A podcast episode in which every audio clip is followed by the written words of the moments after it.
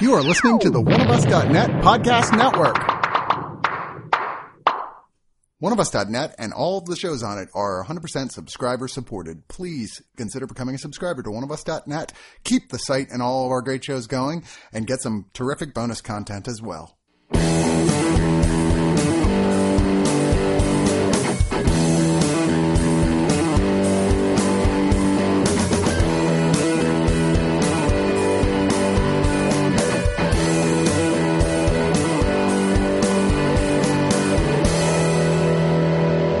So when I got home from this, immediately I go to my cats. It's like, don't you talk to me. I know what you're secretly thinking, you evil bastard. There's so many moments in this movie where I'm just like, oh, so that's Chris and Monkey's life. I get that now. It pretty much is. Like Secret Life of Pets 2 and 1 are definitely designed for people who have a strong affection for pets and their weird created anthropomorphization they have in their own heads of their pets. Right. Which is to say, it's essentially the same routines every stand-up comedian's been doing for 50 years about pets, but with really adorable animated animals with big eyes. Yeah, a lot of that. A lot of big eyes. Nothing wrong with that, I suppose. I'm Chris. I'm George. I'm Ben. And we did, we are the ones who volunteered for the Secret Life of Pets too. Now for George, he had a, a like secret agenda there because he's like, "Can I bring my kid?" yeah. It's like brought my seven year old. Yes. His response was, I loved it. I hope my mom loves it too. So he's going to be dragging her to it. Well, you know, you sa- saved yourself the, the nine bucks at the movie theater by getting Yeah. to see it for free this way. Well, 18 bucks because I didn't pay for him either. Well, yeah. There you go. Um, this is Illumination, which I know immediately makes some people recoil, like Ben did. Very heavily. Well, the last one I saw was The Grinch. So come on, can you blame me? Um, yeah, The Grinch was really, really awful, but uh, I, I don't. Which is interesting because both of these have View Askew connections. Like with Scott Mosier co-directed The Grinch, and then this is Brian Lynch wrote this, and he was like the big helium dog. Like that was actually the first View Askew, like non Kevin Smith script that they filmed, but it was released after. A, Huh. Yeah, I did not So he's got that. A, a very classic View Askew '90s um, heritage there. But of course, Illumination is probably best known for their Despicable Me and the Minions. You know, the Minions. Mm-hmm. Oh, yeah. So big they pop up in almost everything, even if it's to satire them. But they've become iconic to the point that's insane. Right. Like I never would have predicted it a billion years. But Illumination knew they hit on something with those big goddamn eyes, and kind of repeated that to some degree in everything they've done since. With mixed results. I mean, I kind of like the Despicable Me movies, or at least the first two. Yeah, the first two are pretty good. Uh, and I thought Minions even wasn't too bad. I know you're not going to go with me on that. I haven't one. seen Minions, so I can't speak to it. No, when we Somehow, even with kids, I've never watched any of those movies. that that is I've weird. seen bits, but I've never seen all of them. and Sing wasn't bad. I saw that. I was like, you know, you have any movie that's a big musical, I'm going to uh, like weak into it a little bit. Th- Basically, one of those big karaoke musicals, if you will. It, it was cute. yeah, it was fine. It had moments. but sure. I. Th- They've done a lot of films that people have been very mixed about, and one of the last one last ones was The Secret Life of Pets, the first one. I did not see it when the press screening came out. I sent another crew of people. I think there was another screening the same night, and they fucking hated it. They came back mad and gnashing their teeth, and like still like years later, there's still vitriol about it when you bring it up to one of them. I eventually saw it for digital noise on Blu-ray, and I was like, "What the hell is wrong with these people? Yeah, this movie's fine. adorable. I, I actually kind of like it." Yeah. I, I was like, I don't understand at all what they hated so much about it. So I found myself in the position with Secret Life of Pets 2 being cynical because sequel to an animated film is mm-hmm. practically always a step down. Very, very few exceptions to that. But this was a good team. And I wanted to see where they were going to go with it. Uh, you know, of course, we didn't have to. The first one had Louis C.K. as the lead character, and obviously they weren't going to ask him back. Yeah, apparently, apparently the character of Max was like licking himself inappropriately in front of female dogs without permission. Right. So, they had to they had to Brought in recast. Patton Oswalt. Brought in Patton Oswalt, who, who is definitely the, the pinch hitter of all pinch hitters. I pinch feel like he fits the character model better than Louis C.K. would. I tend to agree, but he plays Max, a Jack Russell Terrier. His uh, his roommate who lives with his, him with his family is is Duke, voiced by Eric Stonestreet, who's a big brown shaggy Newfoundland mix. Uh, and they're very happy. When it starts off, it's kind of like, oh, these people with kids. Why would you ever want a kid? And then, of course, the kid enters their life, and then they love the kid to death. And that is just one of the beginning of one of three just barely interrelated films that are crashed together here. I do want to say, you say it's the beginning of one. I almost feel like it's a completely unrelated intro to one. Yeah, well, yes. Uh, they basically go, it's vacation time. So they take the family on vacation to out to the farm where it enters into a remake of the movie City Slickers, essentially. If you've ever seen that with Harrison Ford in this case voicing the, the, the, the farm dog Rooster, who strangely he chose not to do a Jack Palance impression for, but at the same time it's, uh, Harrison Ford and you don't tell him what to do. He's, he'll go like, he'll just leave. Get off my farm. so that story's going on, which is basically about Max finding his, you know, finding his inner country dog, if you will, his courage. But uh, the, one of the other stories is set off when his favorite squeaky toy he gives to his kind of girlfriend, uh, Gidget, who's a white Pomeranian in the same building as him, voiced by Jenny Slate, and says, "Watch, please take care of this." And she's like, "Absolutely, I will," because she loves him, and she accidentally uh, loses it in a downstairs na- neighbor's house who is a very old lady who has, as they would point, uh, all the cats in the universe. Yes. Pretty funny. Living in her house. So she has to come up with a strategy to be able to get the squeaky toy back from the cats. The third story, which I would call the A story for sure of this, the primary story anyway, that After they spend the most time lead, with, yeah. is with Matt. Uh, I'm sorry, uh, with, um, what in the world is the rabbit's name? Uh, oh, uh, Snowball, voiced by Kevin Hart, yeah. Who for some reason everyone in Hollywood thinks should be the lead in everything now. I don't know why. And he's, his owner, his little girl regularly dresses up in different outfits, but right now she's in a superhero phase, so she's dressed him up as a superhero. So he's Captain Snowball and he's bought into the mythology of it. And when a new dog voiced by Tiffany Haddish, who also is in everything right now, but I'm actually glad about that because she's, I think, enormously talented, plays the Shih Tzu, goes, Hey, there's this thing that happened. I was on an airplane and we were with all the dogs in the cargo department and we found this cage and there was this, uh, white tiger cub in there and its owner is horrible and it's a circus and we need, I need Captain Snowball to help me rescue it. So there's the whole, that story with a rescuing the tiger and then having to hide the tiger from basically a male version of, version of the Wicked Witch of the West. I wouldn't say that's the A story. I mean, it's where it ends up. But I think if you have like a stopwatch, I mean, Max's emotional journey to basically being afraid of everything on behalf of the child versus you know letting the, the child go, like the whole helicopter parent thing, mm-hmm. you know, and just letting go of some of that anxiety and let let the kid let the kid get hurt some. I mean, that's the film Yeah. that if there's any emotional center to this at all, Yeah. it's only in that story, really. the other two are just very goofy and played for laughs. Mm-hmm. Um, but there's less time, screen time on that story than there I is don't on the other so. two. It certainly felt that way to me. I feel like half the movie is spent with Max. I think it's just because the uh, story of the tiger feels like it never goes anywhere for most of it. It's the same part of the story over and over again. Of we have to hide this tiger. Oh, there's evil zoo people. We have to hide this tiger. It's like please just find a path and go somewhere. But even so, I found both those two other stories much more entertaining to watch. Oh, sure. Than the City Slicker story, which is fine. I mean, it does, it is trying to have an emotional center. Uh, and that's not a terrible thing, Mm-hmm. although I could feel Martin disapproving sitting next to me the whole time. He's like, no, that is not like the, the idea of like, you know, you can't just be over, super overprotective of your kids. They've got to fail and learn for themselves. And I could feel Mm-hmm. Yeah. him squirming a little bit going like, I'm not sure this is a responsible way of sending this very complex message about parenting. yeah. But well, they're sending it to kids, or kids need to be willing to fail. yeah, but still, like I said, complex message. You know what? Go ahead and walk that tightrope. See what Sure. happens. The way they showed it of, yeah, go ahead and hang off a cliff to get an apple.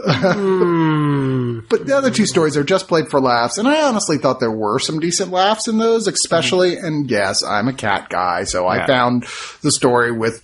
Uh, Tiff- uh, with um, Jenny uh, Slate. Jenny Slate trying to infiltrate a, a universe of cats and become their their their king. Very Queen, funny. yeah. yeah, That queen, one yeah. actually, I think, is the funniest and best story in this one because the problem with this movie is it really feels like it's three different shorts.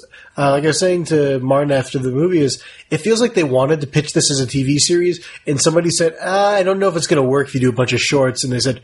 We have three shorts. Let's make a movie out of it. And then they said, "Oh, well, I guess we have to tie some of this back together." It was interesting. I mean, I felt like the first movie started out as what if we did Toy Story but with pets? Pretty Like, much. You even have like the two like personalities that are forced against each other and they're rivals at first and then become best friends and then like even in this one Max becomes a cowboy which Right. is like the It's Woody completely- thing. yeah. Yeah. It- but mean- but it felt like that trailer like if you ever saw that trailer play with kids that trailer played so well. It was like they started with the trailer and had to find a feature around that trailer. They didn't quite crack it but they got close and I feel like this overall is is stronger uh, than the first movie. Okay, I mean, I, I my memories are still a little distant in the first Yeah. movie, and also watching it at home, very different Yeah. experience in the theater. I did say, like, I, I found the first one one. I'm like, I'll probably rewatch it at some point, but I don't know. Maybe I won't. But Yeah. it, was cute, and I laughed, but it wasn't like wildly memorable. And I kind of feel exactly the same way about this one. I'm Mm-hmm. Yeah. like, it was cute, and I laughed quite a few times during it. But it wasn't wildly memorable and Yeah. or original, and and but it's fine. And I'll tell you, this is- harmless. it's harmless. It's it's got more than enough there for the adults, I think, to stay interested in it. Right, definitely. If if not, like for, remember it for the rest of their lives, uh, and a lot for kids to be just mesmerized by Oh, the damn sure. thing. Right. I mean, it's just nonstop antics, pretty much, and a lot of new or a lot of creatures in it that are either adorable or crazy looking Mm-hmm. that are, are are pretty funny to watch move around. Like there's a monkey character in here that's actually very funny. That's like sort of the evil flying monkey for the.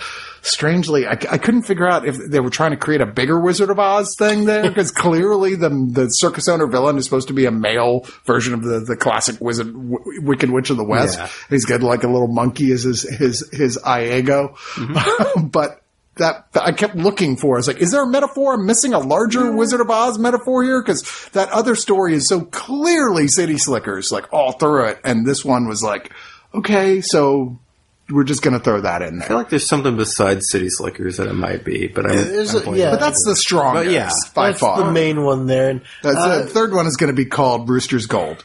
That's God, yeah. I just love picturing Harrison Ford as like, what am I doing? Gonna be a farm man? Sure, fine, whatever. Yeah, he just has to sound gruff and disapproving, and you're like, well, I guess Harrison Ford really was the guy. They- Harrison Ford showing up for roles is like, I don't have to stand up, do I? Can I do this from home?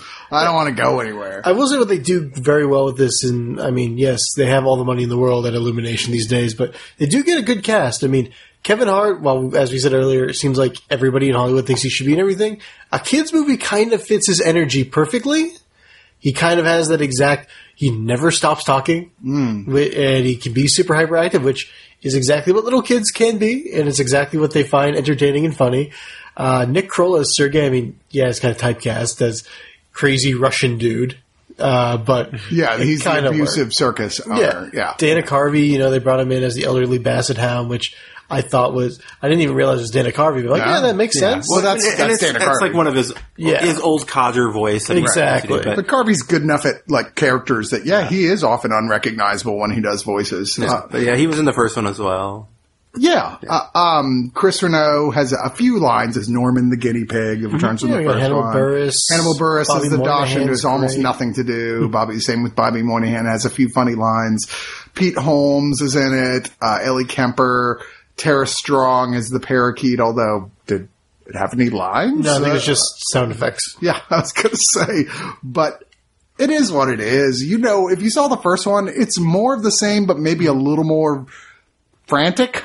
I feel like it's more of its own thing, Mm-hmm. you know. So I, I feel I feel like you know, Whereas the first one's really an analog for Toy Story. This is to, to a certain extent, yeah. this is more trying some new stuff. I, I, I would say so. Like, and I, I would say it's it's trying to like give the characters moments to shine that are more true to the characters and building the characters up more and giving them more personality Mm-hmm. and and the personality that it showed in the first movie, like making that um, come across even more and, and yeah, Certainly, very much more more moments focused on certain characters. I feel like than the first one even Mm-hmm. was, though, with like more like just a few characters getting much more screen time. Yeah. But I mean, like I said, I laughed, but ultimately, I kind of agree with you, Ben, on the level of like this felt like it was a bunch of scripts for a television series that they were like, no, we're not going to do the TV series. Like, okay, well, we're going to take what we had, the three best ones, and kind of cram it together into a movie because it feels uh, kind of haphazardly smashed together. Exactly. I, I mean, there's a lot to enjoy here, uh, especially if you're a cat person or a dog person.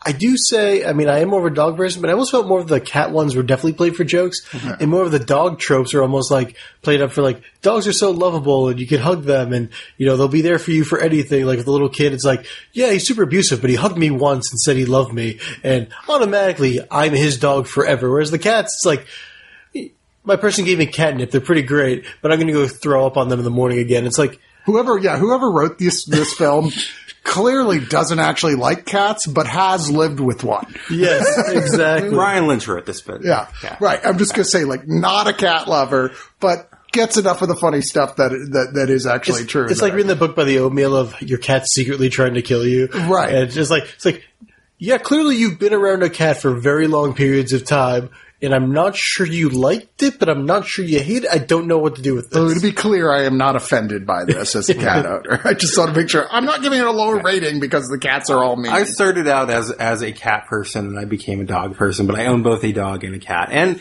I've had children since then. So I'm also kind of a baby person. And I think if you're a baby person and you're just like, oh, babies and toddlers, oh my god, like this movie is also appeals to that. So. yeah, the kid in here is indeed not annoying and actually super cute. Yeah. You're like, uh, they manage to get those moments right where there's just enough of the kid. Right. They don't overplay their hand. Yeah, I have a little nephew, and it reminds me a lot of you know time with him and him and his dog especially.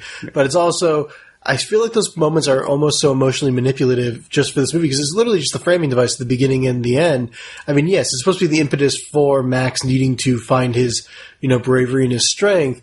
But it also feels like he could have had just finding his bravery and his strength on his own without having to involve the kid. And honestly, the whole middle part of the movie, which is all of Ma- all, all of Max's middle part of the movie, has nothing to do with the kid. It literally is just a framing device because they said, ah, our writer had a kid and he had a dog. We thought we thought he should write that. It is a little odd to Well- me that like because it felt like they were really chasing after that emotional content of like like about that like you've got to let go to some degree.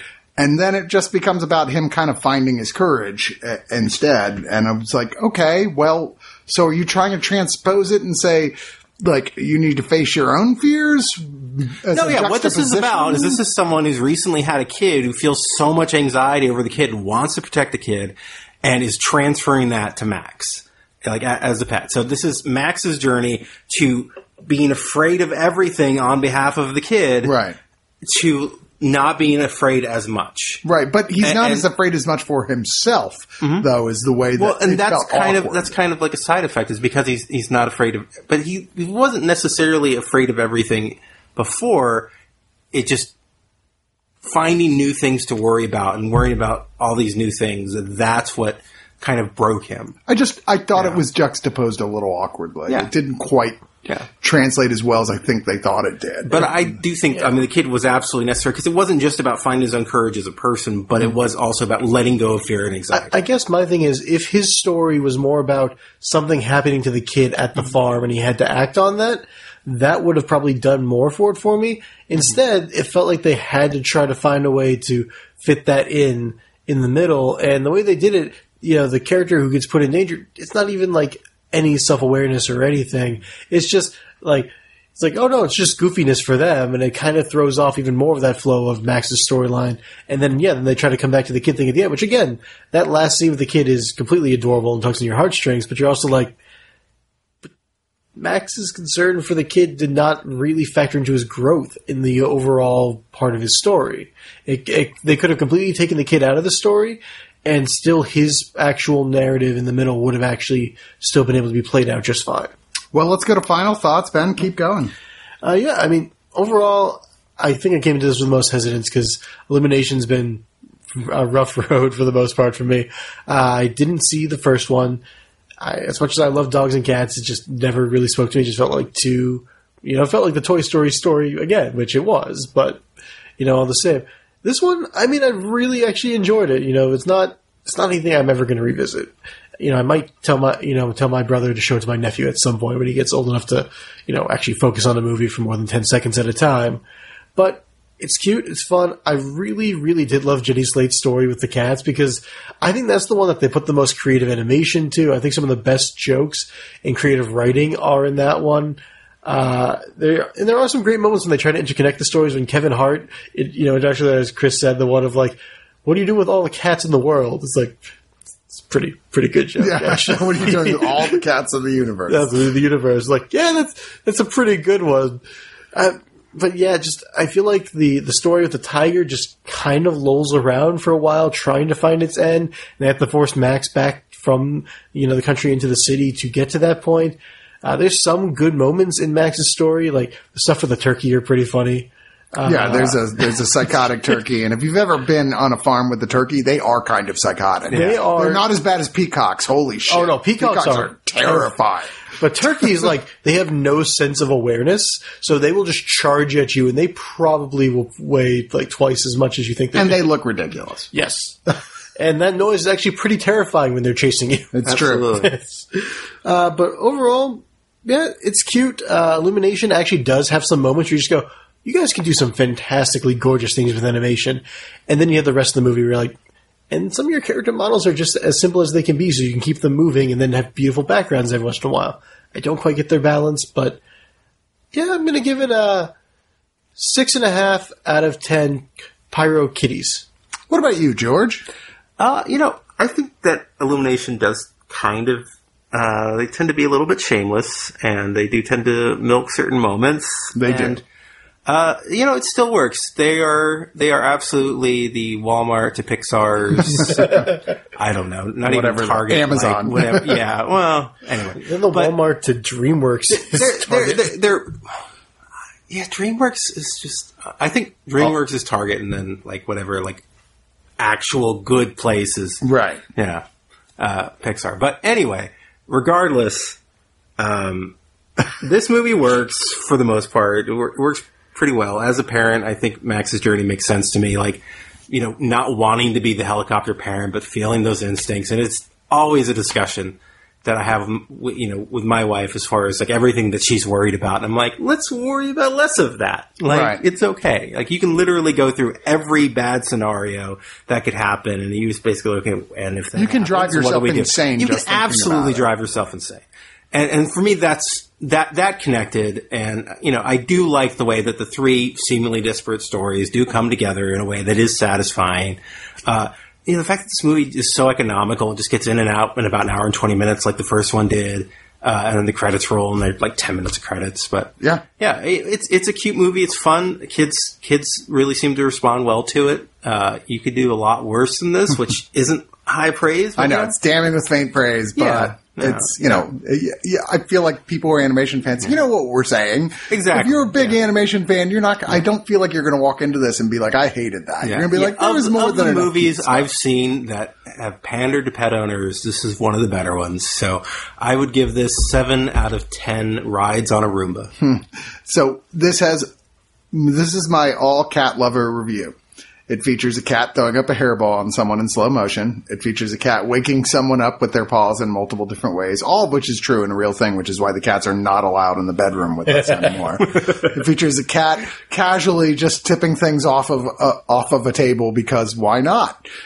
Because that's what you do. And it features a completely adorable giant white tiger cub that is like so cute I could barely stand it. That like is not being played for like, oh, they're potentially scary, which is a little which strikes you at some moments like wouldn't this thing occasionally at least revert to have some wild animal? But no, they play it like he's just a big kitten. Yeah, there's you a moment where he's like defending himself, and he like he's giving it a bear hug. It's like, Yeah. you're a Well, tiger. It's a flat screen like it's a pita chip, but Yeah. that that's off screen. Right, but like he's just doing the equivalent of what other, all the other cats do all the time, and in this movie. But if they were ten times their size, they would be able to destroy your flat screen. Don't think my cats haven't tried. Yeah.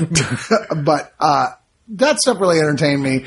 Um, it's okay. It's fine. As Richard Whitaker said to me after the movie, he's like, you know what? It was harmless. And that's Yeah. kind of important. Like there's a lot of movies that, and he means that even artistically, it's harmless. There's, you're going to get some good laughs from this throughout, but you're no, never going to compare this with probably almost anything Pixar ever did. Yeah, well, You know? and then you use it. You know, like why wasn't the kid put in danger? And Mm-hmm. uh, because I think Illumination knows that they couldn't nail that moment the way Pixar could. Yeah. like you know, there's a moment in Toy Story three where everyone thinks they're going to die. Right. You know, and Illumination like I don't think they could nail that moment. I think they know that, and they're not trying to be that so, animation you know, company. so when they put someone in danger, it has to be a character who has no idea they're in danger, doesn't care that they're in danger. right. So that way, like, the kids don't feel bad. There is a place for this kind of movies, and Illumination in terms of like cuteness and comedy routines from the 80s about animals does it better than a lot of other people do. Uh, I'm going to give this six and a half out of 10. Really huge cartoon eyes that, come on, man, what, don't you have a heart? You're not going to melt a little bit seeing that? There's a scene where, with a lot of the animals and the, The most tiger at cartoon eyes once you've ever seen, doing the huge cartoon eyes at once. And I was just like, and I know it's the oldest thing in the world. And I know there's even a scientific explanation for it. But every single time you see that, you just go, I mean, whether it's Puss in Bo- Boots doing the routine in there or whatever, you're like, oh, Absolutely, yeah.